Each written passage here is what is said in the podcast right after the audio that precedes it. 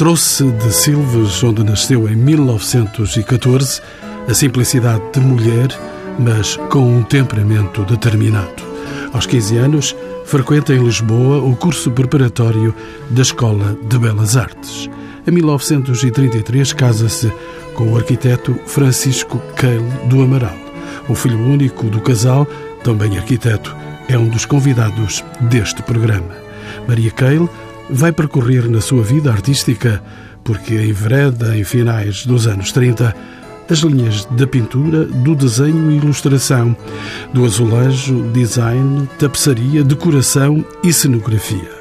Maria Keil distingue-se também pelas diversas exposições de artes plásticas, pelos livros que escreveu e ilustrou. Pelas suas mãos passaram obras de Matilde Rosa Araújo, Aquilino Ribeiro, Sofia de Melo Breiner e José Gomes Ferreira, entre outros. Mas vão ser os azulejos nas estações novas do Metropolitano de Lisboa que maior visibilidade lhe vão trazer entre 1957 e 1972. Maria Keil morre aos 97 anos, tendo ainda participado na organização da exposição que lhe dedicou o Museu da Presidência e que está ainda em itinerância pelo país. São convidados deste programa Diogo Gaspar, diretor do Museu da Presidência da República, os historiadores Alexandre Tujal e Rui Almeida e o arquiteto Francisco Keil do Amaral, filho de Maria Keil, a quem peço que me trace ainda que simples, um retrato de sua mãe. A minha mãe era uma pessoa que teve uma vida feliz quanto a mim, fez um percurso interessante como artista e foi uma boa mãe também, que é costume dizer estas coisas, não é? O que convém dizer, não tenho razão de queixa, fui o único filho, de maneira que. Não tem concorrentes? Não tenho concorrentes e também acho que não me estragaram com muito mimo, foi normal. Era uma pessoa que nem sempre era muito fácil de, de lidar, porque tinha o seu temperamentozinho. Todos temos um temperamento. O dela não era muito assustador, mas eh, de vez em quando tinha uns ataques de modéstia, achava que não prestava para nada, eh, outras vezes achava que era um bicho do mato e não queria falar com ninguém, nem ver ninguém. Mas tudo isso conseguiu equilibrar ao longo da vida e chegar aos 97 anos, enfim, com uma certa felicidade, julgo eu. Ela veio de Silves, veio lá do fundo do país. Ela veio de Silves, era filha de um corticeiro, de uma daquelas pequenas fábricas de cortiça que há no Algarve. Havia, agora parece que já não há quase nenhuma. E teve a sorte no, no ensino secundário de encontrar um professor que era artista, que se chamava Samora Barros, e que foi dizer ao pai: Olha, sua filha tem muito jeito para o desenho, manda-na para as belas artes, que fazem bem. Portanto, isso foi a primeira sorte dela, foi que aos 16 anos o pai considerasse que era boa ideia mandá-la sozinha para Lisboa. Sozinha, sozinha não era bem porque ela tinha familiares aqui em, em, Lisboa, que viviam dentro do Castelo de São Jorge, também é um sítio engraçado para se viver, havia lá um quartel e o tio vivia dentro do quartel, era tropa. E as paredes são grandes, são imensas, não dava para ultrapassar facilmente as paredes do castelo. Dava, dava, ela ia para a escola, mas ela sentiu-se liberta de, de Silves, daquele mundo pequeno, ia para a escola com muita alegria, sentindo-se muito só, entregue a si própria, etc. Até que um dia descobriu que o tio Tropa mandava um soldado a uns não sei quantos metros todos os dias a ver para onde é que ela ia. Portanto, não era assim, não eram muralhas de pedra, mas eram muralhas de, psicológicas. As casas do quartel é que já não existem, foi tudo demolido felizmente. E nós vamos tentar saber desse percurso que Maria Keil teve na sua vida, pelas várias facetas que mostrou durante estes 97 anos que ela teve de vida. Eu pergunto ao Dr. Alexandre Tujal, um doutorando em História da Arte, sempre à procura de si próprio, se assim posso dizer, como é que foi a produção artística de Maria Keil por cerca de 70 anos? É muito tempo.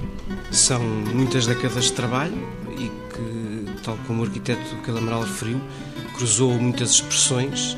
De facto, é difícil dizer eh, filiar Maria Keil com a ilustração apenas ou com a pintura, porque, sem dúvida, ilustração e azulejaria são duas marcas grandes do seu trabalho, mas uh, também fez uh, desenho para mobiliário, design gráfico e publicidade, uma incursão também pelo desenho de figurinos, para tapeçaria. Portanto, são aqui muitas décadas de, de trabalho contínuo. Podemos então dizer, Diogo Gaspar, que perante estas passagens de Maria Keila, Maria Keila foi uma artista total? Sim, na sua total acessão também. Maria Keila, de facto, como tem sido dito, tocou muitas áreas, das mais variadas da expressão plástica, sendo que em todas elas inovou. Trouxe alguma coisa de novo, não só para a sua época, como também no conjunto dos artistas plásticos que então trabalhava e com quem se cruzou e com quem teve a felicidade também de trabalhar. E o grande objetivo desta exposição que se organiza e que itinera pelo país é de facto dar a conhecer o que no seu tempo Maria Keil fez de mais inovador e o contributo que ela traz no domínio das várias expressões artísticas no Portugal contemporâneo. A exposição esteve aqui na Presidência da República, onde estamos a gravar este programa. Foi uma exposição vista por muita gente.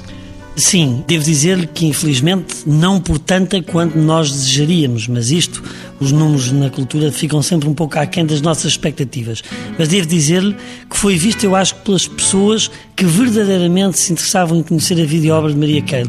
E isso eu acho que é muito interessante. Praticamente todas as pessoas das áreas plásticas, de todas as gerações, dos 8 aos 80, passaram pelo Palácio da Cidade de Cascais para conhecer de perto, relembrar ou de alguma maneira se espantar com o trabalho, com o imenso trabalho que Maria Keil fez e nos legou e por isso lhe posso dizer que foi uma feliz coincidência para o museu querer dar a conhecer de facto esta artista, ou querer dar a conhecer, num sentido lato, esta artista plástica portuguesa, mas sobretudo fazer com que se cruzassem numa mesma exposição diferentes gerações de pessoas que puderam apreciar e tirar daí o melhor da aprendizagem que Maria quer nos deixa. Rui Almeida integra também o Museu da Presidência, a ópera de Maria Keil é uma obra experimental, podemos dizer também isso? Sim, Maria Keil, penso que durante a sua vida toda foi experimentando uma série de situações, ou que as vivenciava, ou que as tinha na memória. De alguma forma, ela foi experienciando também uma série de, coisas, tanto em termos formais como em termos estéticos. Portanto, por vezes misturava, como nós sabemos, a questão dos motauros, que passou por uma, enfim, uma experiência que viveu no Castro Dré, que viu um, uns homens a passar eh, de mota e aquilo de repente lhe ocorreu que eram metade homens, metade máquinas e, portanto, deu-lhe o nome da série de Motauros. Portanto, vão sempre também uma série de experiências que ela fez aí, não utilizou só o desenho ou só a pintura, fez colagem também, recorte, enfim, também fez uma série de experiências não só na pintura como nas outras áreas. Francisco Queilo do Amaral, deixa-me perguntar e satisfazer uma curiosidade que tenho. Quando falamos de Keil, estamos a falar da portuguesa, do hino nacional também. também Está na vossa família. Também, também é a obra do meu bisavô Alfredo Keil. Portanto, a nossa família tem uma tradição de artistas que já vêm ainda antes do Keil, um pouco, porque havia o Sinati também, filha do Sinati, casou com o Keil, por aí fora. Pronto, neste momento estamos a tentar até em Viseu criar um museu em que já há 12 pessoas de, na sequência da família desde 1840, suponhamos, até hoje. E porquê em Viseu? Porque é onde nós moramos e porque o meu avô Amaral era de Viseu. Era de Viseu, foi, chegou a ser governador civil de Viseu e, portanto, temos raízes lá. Não são as raízes dos artistas, mas, mas são as raízes do agrónomo. Senhor arquiteto, quais é que são as influências na obra de Maria Keil? Olha, a minha mãe teve um percurso interessante porque já na Escola de Belas Artes conheceu o meu pai que era de arquitetura e casaram muito cedo. Ela tinha 19 anos? Ela tinha 19 anos, o que sim. E fizeram uma parceria durante toda a vida que eu acho que, claro que teve uma grande influência na obra dela. Ela decorou muitas obras que o meu pai fez, desde o desenho dos móveis às tapeçarias, aos azulejos, etc pronto, até à morte do meu pai, que infelizmente morreu muito antes dela, morreu em 1975. Eles fizeram muitas coisas em conjunto. Isso para ela eu acho que foi uma sorte ter essas oportunidades. se calhar outras pessoas que não tiveram essa abertura ao mundo das artes teriam tido mais dificuldade em se ingrar. Aliás, colegas dela, da escola, algumas que até eram artistas muito boas, estou-me a lembrar da Ofélia Marques, por exemplo, e nós hoje eh, não sabemos muito do que é que ela fez, não é uma pessoa muito conhecida. E outras, a Estrela Faria, outros colegas do mesmo ano dela, etc. Pronto, se calhar ela teve a sorte de casar com alguém que puxou por ela e ela depois também puxou por ele. E os dois fizeram muita coisa interessante em conjunto. Alexandre Tujal, para uma maior compreensão, podemos dizer que a obra de Maria Keila organiza-se por fases? Eu diria que não. Não há uma, enfim, uma sequência Há temas que são recorrentes, inspirações que cruzam as diferentes expressões. A ilustração está no azulejo, está no design gráfico, pode estar na pintura e no desenho, mas eh, enfim, a historiografia eh, normalmente integra num, no ciclo de pintores do segundo modernismo, mas isto é um chapéu muito grande. Eu diria que há múltiplas modernidades no trabalho de Maria Queiro e foi nestas expressões que trabalhou não há uma filiação exclusiva. Há algumas obras que cruzam o surrealismo, outras com laivos de neorrealismo, mas parece-me pouco limitá-la ou nestas escolas ou nestes chapéus. Há uma linguagem moderna, atual, em toda a obra artística de Maria Keil, desde o final dos anos 30, enfim, ou desde a primeira obra de ilustração em 1940 começa uma vida de, Irene Lisboa sob o pseudónimo de João Falco até 2010, a última obra editada de ilustração, Florinda e o Pai Natal, de Matilde Rosa Araújo, e ilustração sua, Maria Queiro. E saímos desta Lisboa de todos os artistas. Francisco Queilo do Amaral, em que pontos do país podemos encontrar a obra da sua mãe, Maria Queilo? No Metropolitano de Lisboa encontra todos os dias. Assim, está no país, está debaixo do chão. Mas... Uh ela fez trabalhos que se espalharam um pouco pelo mundo. Por exemplo, na área da tapeçaria, ela fez tapeçarias para as agências da TAP em Nova York, em Madrid, em Copenhague. Fez, não sei se azulejos para o Gar de Luanda. Pronto, tem coisas assim espalhadas por alguns desses países. Não se pode dizer que tenha sido uma artista internacional que tenha feito coisas nessa época. Ainda não era fácil a internacionalização dos, dos nossos artistas. Arquiteto Alexandre hum, Tujal pode falar-me da primeira manifestação artística pública de Maria Campo? Os primeiros trabalhos conhecidos, pelo menos, são os trabalhos de encomendas para o CTT da estação de Funchal em 1942. Não vai precisar das ajudas do filho para dizer tudo acerca de Maria K.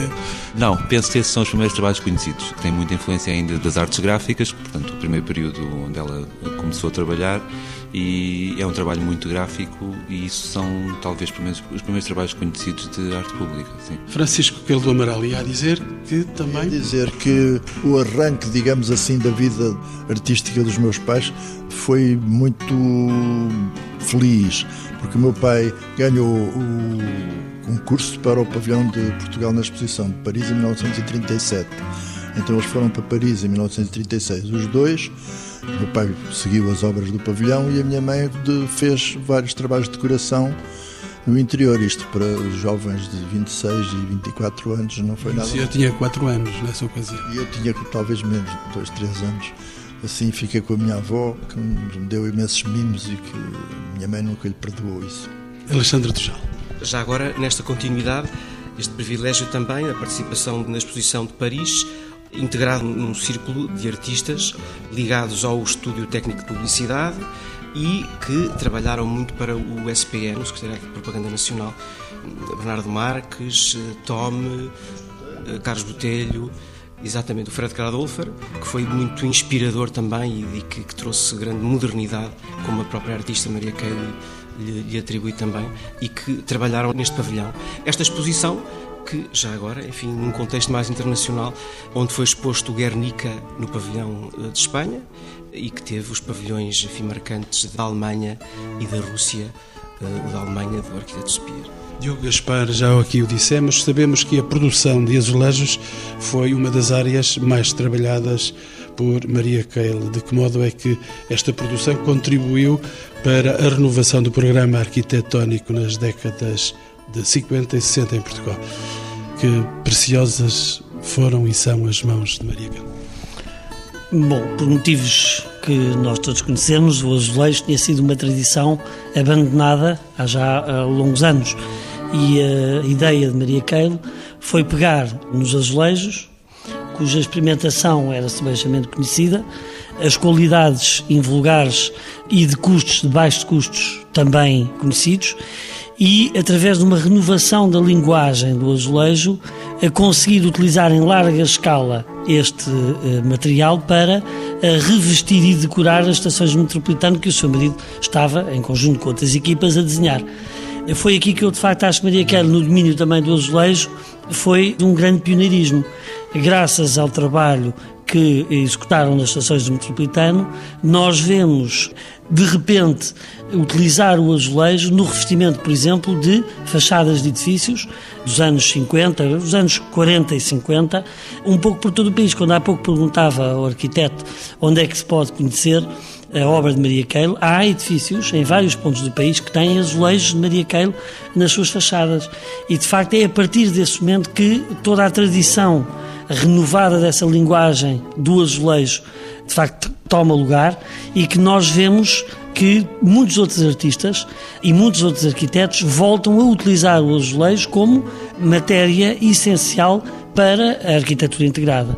Rui Almeida, para além dos azulejos, também o retrato esteve presente na produção de Maria Keila.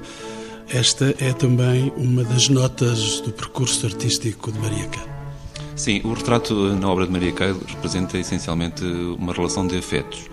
Pelo menos o que há conhecido de retrato são tudo de pessoas retratadas são, de alguma forma, sempre relacionadas com Maria Keila. A sua mãe era muito tímida? Algumas coisas sim, algumas coisas sim. O facto de retratar apenas pessoas conhecidas dá sinal dessa timidez não, de ir para. Foi mais uma questão de, de, amizade e realmente de querer presentear as pessoas com alguma recordação, como era o caso do Abel Manta, da Nora do Abel Manta, da Selma Rocha e, pronto, e vários outros retratos. Não quer dizer que não tenha feito uma encomenda ou duas, mas isso ela realmente fazia contrariada.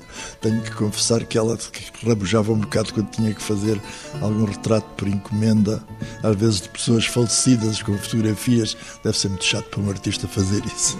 Rui Almeida, a colaboração de Maria Kehl com o grupo de Bailatos Verde Gaio revelou uma outra faceta artística de Maria Kehl. Foi importante essa participação. Foi uma experiência, ou pelo menos o que nós sabemos foi apenas uma, uma experiência. Portanto, ela foi convidada para fazer o desenho dos figurinos do Bailado Verde Gaio, para a inauguração do próprio Bailado Verde Gaio. E acabou por fazer o que nós sabemos foi uma, uma única experiência, em termos da, enfim, da cenografia. Foi ao nível da cenografia que ela esteve? A cenografia e desenho de figurinos. E a dizer? Foi engraçado porque a peça que ela encenou dizia respeito a um rei moro que trouxe uma princesa nórdica para o Algarve e a princesa sentia uma falta muito grande da neve, mas quando as amendoeiras floriram, etc, etc. Portanto, eu acredito que isso lhe trouxesse algumas recordações boas lá de Silves e da sua infância. Há sempre bailatos novos nas vidas das pessoas. De que modo, Alexandra Tujala, é que Maria Keil contribuiu para hum, a afirmação da ilustração em Portugal. E a partir destes dados que já temos observado na vida de Maria Enfim, um trabalho continuado, persistente e, como já referi, eh, enfim, um traço essencialmente sóbrio, moderno, eu diria que muito atual, ou, enfim, procurando as inspirações do seu tempo esta sobriedade revelada, às vezes sempre ligada a um figurativismo expressivo, mas uh, saboroso, colorido, sempre com contenção. Uh, diria que é um, um desenho, uma ilustração sóbria, contida, que joga muito entre os valores de um certo lirismo, a realidade também, e portanto ligada à, à, experimentação e à observação do real, que eu acho que também está muito presente na obra de Maria Keil e que a ilustração também revela, o mundo que a rodeia e portanto que entra também eh, nas suas obras, nomeadamente, por exemplo, o Pau de Fileira, uma obra de 77, cujo texto também é seu, e que decorre da observação também de umas obras que, enfim, via de sua casa, ou noutro registro, enfim, mais, enfim, fantasioso, mas eh, com, enfim, também real, Os Anjos do Mal, uma obra de 2002, que é uma família de diabos, mas que, que enfim, que revela muito de cada um de nós.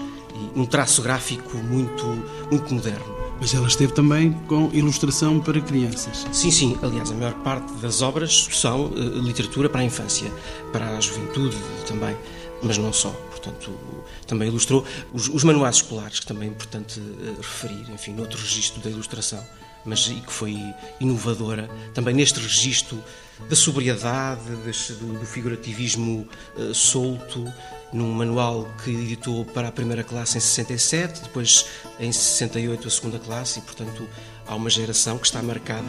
Eu, por exemplo, uh, enfim, estudei por esses livros e guardo uma, uma recordação muito bonita que ilustrou em parceria com o Luís Filipe de Abreu. Entretanto, vou perguntar ao Rui Almeida se é verdade que Maria Keila integra também a história do design em Portugal.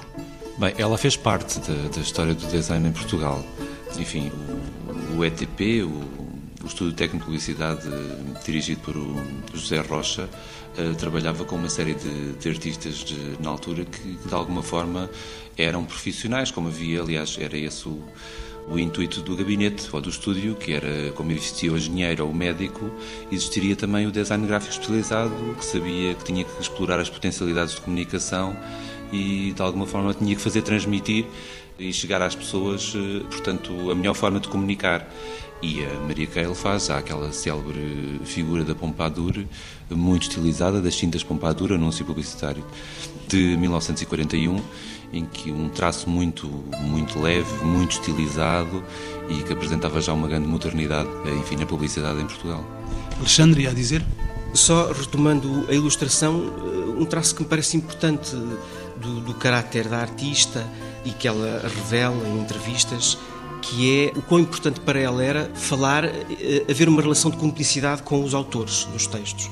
E, portanto, não eram trabalhos eh, separados, autónomos, mas talvez tenha a ver também com este mundo de afetos que o Rui Almeida falava há pouco na pintura, mas que eh, na ilustração me parece importante e revelador do seu caráter como pessoa. Deixe-me conferir com o filho para saber se, até agora vamos já para lá de metade do, do programa, se alguma coisa foi dita aqui de menos precisão, Sr. Keila faltava eu agora desdizer os meus colegas. Mas, mas vou, vou, vou continuar aqui. Mas podia tomar uma nota de observação mais pertinente?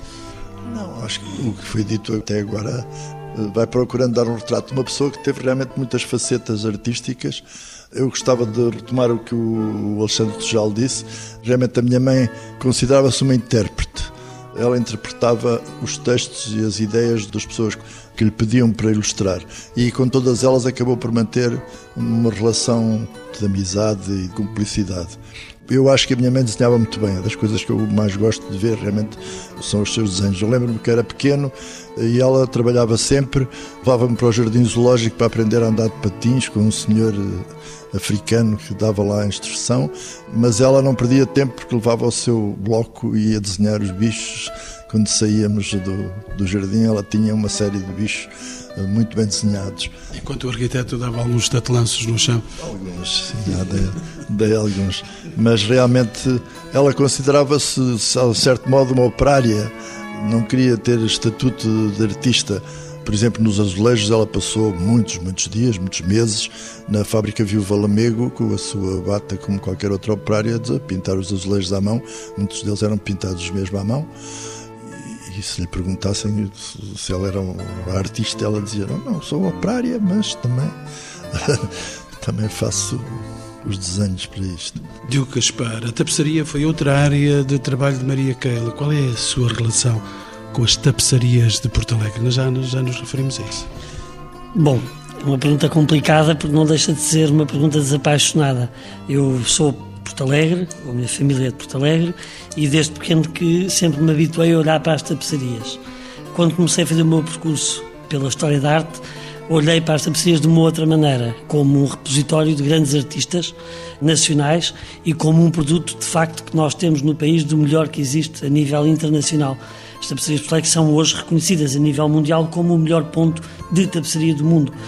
E aqui, para introduzir o tema Maria Keil, não podia deixar de dizer que, se naquela altura o Sr. Guifino, que dava já valentes espaços na tapeçaria, que trabalhava com os maiores artistas do seu tempo, não tivesse visto em Maria Keil uma grande artista, com certeza que não a teria convidado para fazer algumas das maiores peças que saíram dos teatros de Porto Alegre até hoje.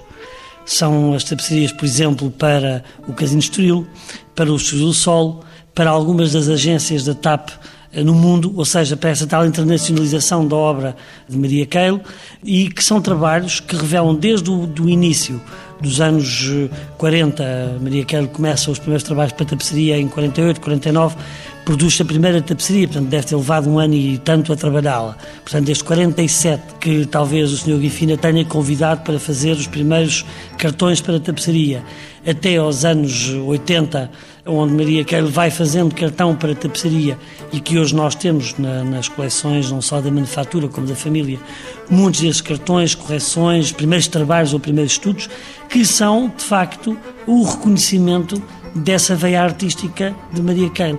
Não se pode dizer que ela fez apenas tapeçaria de Porto Alegre porque trabalhou com o Keil do Amaral, seria injusto dizê-lo, porque o Sr. Guifino convida Maria Keil para fazer a primeira tapeçaria, o Pescador da Barca Bela, em 49, e não se destinava hum, à decoração de nenhum espaço em concreto. Portanto, foi mesmo pela sua veia artística que foi convidada para trabalhar entre os grandes artistas portugueses.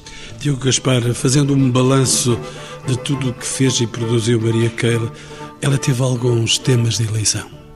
Não sei, eu acho que Maria Keil, tal como tem sido aqui transmitida, apesar de ter começado o programa dizendo que tinha um, uma, uma personalidade muito vincada, essa personalidade fez com que Maria Keil tivesse desenvolvido o seu trabalho ao longo da sua vida, de acordo com o seu gosto e com os seus interesses também. Eu acho que ela foi livre em escolher com quem e o que fazer.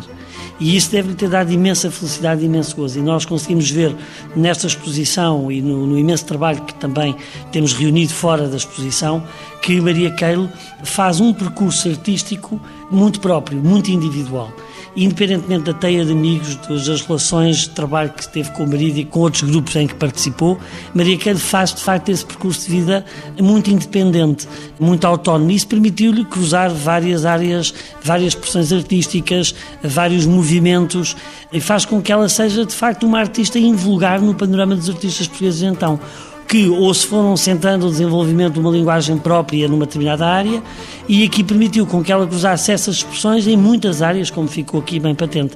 E a exposição eu acho que traz isso à lista, ou seja, permite-nos ver esse percurso. Mas deixe-me só dar aqui uma nota. Quando se começou a trabalhar, e o arquiteto Carlos Amaral fez essa, fez essa advertência no início, Maria Kelly tinha de facto alguns acessos de modéstia que o arquiteto conhecerá bem melhor do que nós. Mas esta exposição não foi uma exposição que Maria Kelly quisesse ter feito em vida. Apesar de nós a termos começado a fazer ainda e a pensar em vida dela com o arquiteto e até com Maria Keil, Maria Keil, quando nós estávamos prontos a pôr a mão na massa e a começar a trabalhar na exposição, um dia chamou-nos e disse-nos que não queria a exposição que estas exposições retrospectivas faziam em homenagem aos mortos.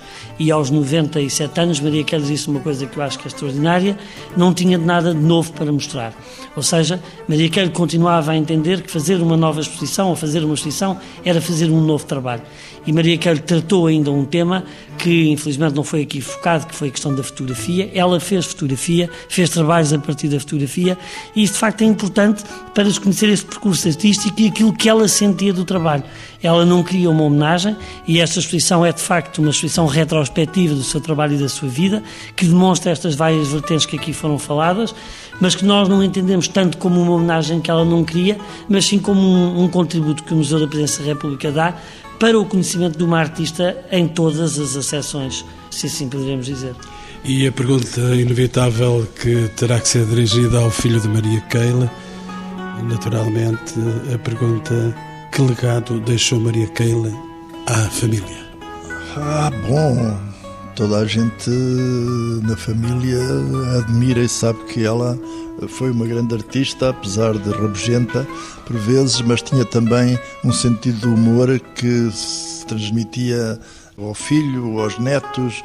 Ela fazia muitas brincadeiras realmente eh, que encantavam os, os miúdos e, e, portanto, eram, pronto, era a avó artista e, e o que mais é que eu posso dizer? Não sei, não sei o que é que lhe posso dizer mais. Mas vou-lhe perguntar então, que legado é que ela deixou à cultura portuguesa? Naturalmente, e a sua discreção também não lhe permite, e a sua emoção não lhe permite ir mais longe, mas já agora pergunto-lhe o que é que ela deixou à cultura portuguesa. Eu julgo que ela foi bastante importante na azulejaria, como já foi aqui focado, talvez seja o aspecto mais visível. Foi muito importante na ilustração de livros infantis. É engraçado que até a banda desenhada que se faz na, todos os anos na Amadora tinham uma muito boas relações com ela, consideravam que ela era uma artista que também podia ser integrada naquela área da banda desenhada. O que realmente menos se ficou a ver foi a parte da pintura, da pintura convencional de cavalete, que ela fez mais nos primeiros anos de vida, mas eh, que eu penso que fazia bem feito, mas não, não enverdou por aí. Agora, há realmente uma capacidade de invenção que ela manteve durante toda a vida, até mesmo aos últimos meus anos, já quando os olhos não lhe permitiam e, portanto, ela uh, recorria à fotografia porque as mãos podiam ainda eh, mexer bem, mas os olhos é que já não ajudaram. E, portanto, essa capacidade de continuamente inventar, até humoristicamente, como essas, eh, essa fase dos motauros, como um teatrinho de fantoches de dedo para os miúdos brincarem, todo esse aspecto inovador, eu acho que é bom que os artistas o tenham. Não esqueço que Diogo Gaspar é o diretor do Museu da Presidência da República. De que modo é que Diogo Gaspar, a exposição que o Museu da Presidência organizou sobre a obra artística de Maria Keil, contribuiu, e está a contribuir porque a exposição continua, para uma melhor compreensão da importância desta artista plástica portuguesa? Bom, em primeiro lugar e rapidamente, enquadrar a exposição de Maria Keilo num conjunto de exposições que o museu tem promovido para valorizar o património cultural português. E é assim que nasce mais uma exposição dedicada a um artista plástico. É uma exposição individual.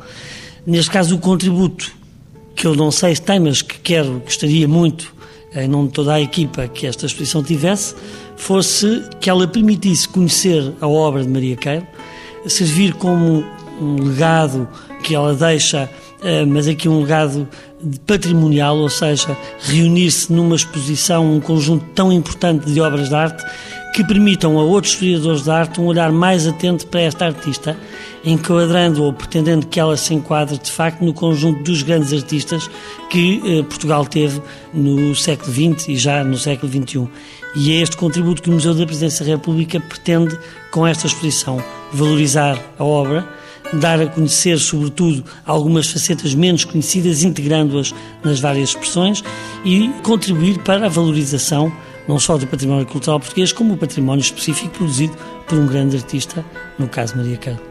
Rui Almeida, por que é que se definiu um programa itinerante para esta exposição? Ela, neste momento, está a norte de Lisboa. Está em Viseu. Seguirá a itinerância para uh, Matosinhos, em meados de fevereiro e seguirá depois itinerância para Sines, onde penso que, passado um ano, já depois de ter inaugurado o projeto inicial, que se calhar eh, faz sentido, enfim, para já encerrá-lo. E porquê é que se definiu este programa itinerante? Para que outros olhos pudessem ver também esta artista que surpreendeu o país? Sim, a ideia é tentar uh, chegar ao máximo de, enfim, de pessoas possível o conhecimento do, do que foi toda a sua obra. Portanto, a ideia do projeto de itinerância prende-se essencialmente com isso. Enfim, obviamente que houve uma série de pessoas ligadas a instituições que depois de terem visto em Cascais também solicitaram a sua itinerância. Mas, de qualquer forma, desde o início que o projeto seria mesmo para itinerar, para levar o conhecimento a mais pessoas. E o Gaspar?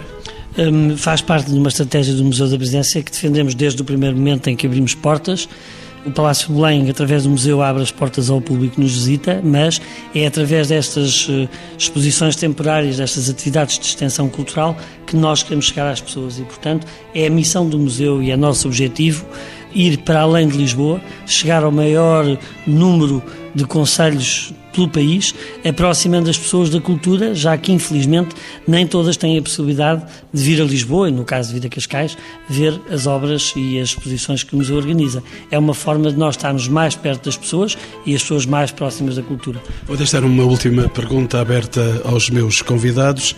Começo pelo arquiteto Francisco Queiro do Amaral. O que é que ainda não se conhece de produção da sua mãe?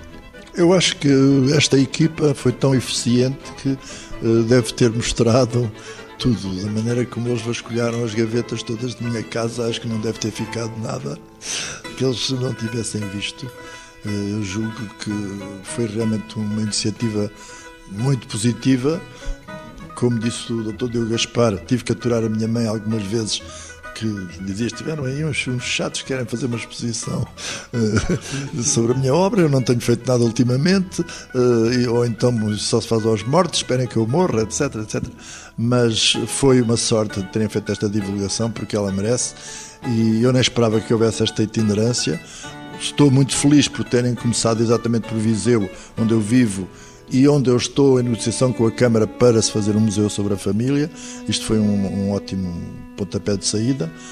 E, e, pronto, e hoje vim até aqui saber que a itinerância ainda vai ser mais dilatada do que aquilo que eu pensava. E veio até aqui de Viseu, agradecemos-lhe essa sua disponibilidade para atravessar o país e colocar-se na, na, conversa connosco neste programa. Alexandre Tujal, alguma coisa ficou na gaveta de lá de casa? Já agora, respondendo também à sua questão, seguramente haverá, haverá obras, por exemplo, em termos da ilustração, chegou-nos, daquilo que Maria Keil trabalhou, enfim, eh, ainda há obras que não, que não chegaram até hoje, portanto, muitas ter-se-ão perdido, de acordo com uma prática corrente entre os editores, às vezes a própria artista, enfim, algum menor valor que era atribuído ou alguma ligeireza mas portanto eu acredito que, que, ainda vai aparecer mais alguma coisa. Mas também há, enfim, eh, é sempre bom lembrar no Museu do Chiado, no Centro de Arte Moderna, também obras de artista que podem ser revistas. E aqui um apontamento final: mobiliário. Maria Keil também marcou presença na história do mulher português com, enfim, várias encomendas, mas que esta exposição trouxe, evocou e à qual deu um destaque muito merecido quer num registro de encomenda regional, dentro dos valores, eh, enfim, e refiro-me nomeadamente à pousada de Manteigas, à pousada de São Lourenço, que Maria Keil decorou em 48, ou uma obra mais uh, cosmopolita, mais urbana, numa exposição que fez em 55, dedicada a mobiliário e azulejo, e onde vemos, enfim, um conjunto de obras que nos chegaram até hoje também, quer os móveis, quer os desenhos, com obras, enfim, cheias de modernidade. Leão Almeida, ainda há alguma coisa aí escondida? Escondida, escondida, não sei se será. Acho que a título de remate, acho que poderíamos dizer que Matilde Rosa Araújo disse numa, numa entrevista de que Maria Keller era um ser estruturalmente livre. Eu acho que toda a sua obra e toda a sua personalidade espelha precisamente essa afirmação. Francisco Quilo do Amaral, ainda uma última palavra. Falámos de outra experimentação dela que é engraçada, em que ela fez alguns painéis em calçada à portuguesa tal como pegou no azulejo por ser realmente um material da nossa tradição. Também com a pedra da calçada ela fez alguns trabalhos que são fáceis de ver, porque estão na cervejaria da Trindade, numa sala que chamam Sala Maria Queiro. Diogo Gaspar, a última palavra da Presidência da República. Bom, por ver, eu acho que ficará sempre qualquer coisa, porque Maria Queiro é de facto uma artista com um trabalho muito vasto e era impensável nós conseguirmos esgotar toda a sua obra.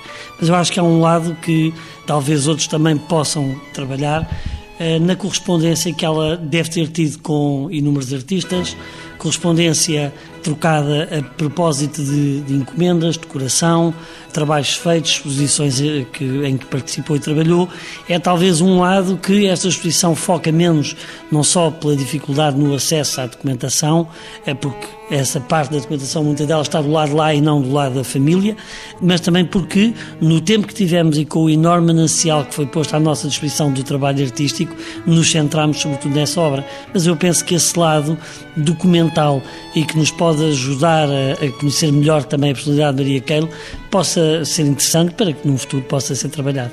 Mas a última palavra não fica só com a Presidência da República. Arquiteto Francisco Queiro do Amaral, há aí um aspecto escondido que não nos revelou durante esta conversa. O que é que tinham de influência um no outro no que respeitava ao regime e ao registro em que estiveram nas suas vidas? O meu pai foi desde sempre um republicano, filho de republicanos e, logicamente, foi sempre um oposicionista uh, ao regime de Salazar. De maneira que já em 1940, quando foi a exposição do mundo português, ele já não foi convidado, embora tivesse ganho em 37 ainda o concurso para o pavilhão de Portugal, em 40 ele já não estava nas boas graças do regime. E durante toda a sua vida ele teve sempre que fazer uh, algumas inflexões para arranjar trabalho, uh, enquanto outros colegas arranjariam trabalhos melhores. E a minha mãe uh, sempre o acompanhou, até às vezes em momentos em momentos mais chatos, numa altura em que foram presos pela PIDE, por estarem à espera da escritora Maria Lamas no aeroporto. O único crime era esse, era estar no aeroporto à espera de uma pessoa amiga e ilustre, mas passaram lá dois mesitos em, em Caxias. E a minha mãe também teve realmente alguns trabalhos relacionados com cartazes de propaganda política, etc.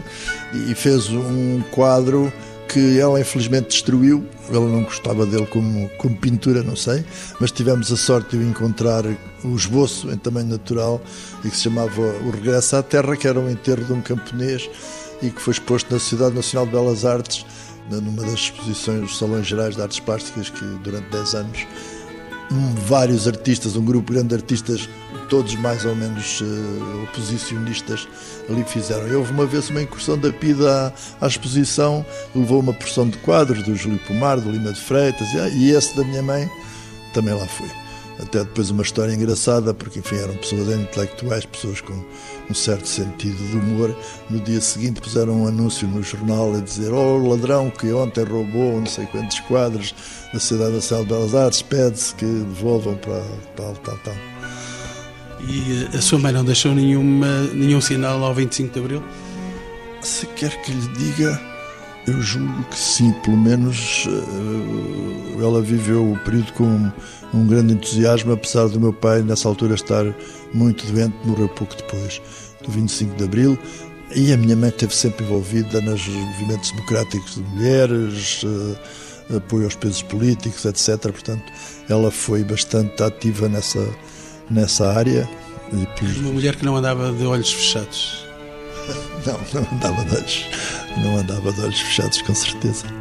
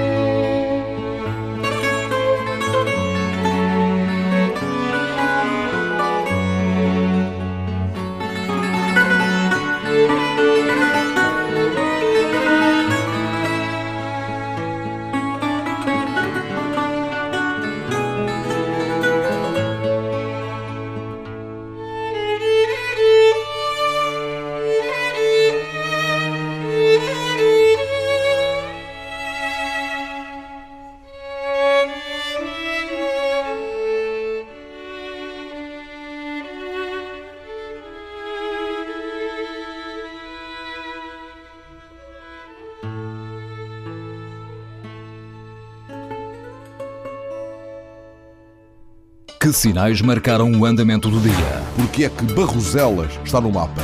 É o metal, senhores. É o metal. Que decidiram os ministros que não mandam? O país é que tem constitucional? Sim, o governo, toda a gente tem constitucional. Vem aí um aumento de impostos? Com certeza, acho que vem. É a única coisa que é constitucional. É, sim, certo. Aumentar mas... impostos é inequivocamente constitucional. Mas também é a única coisa que o governo sabe fazer. Hum? Que novas experiências saíram do tubo de ensaio? Desta vez foram 13-0.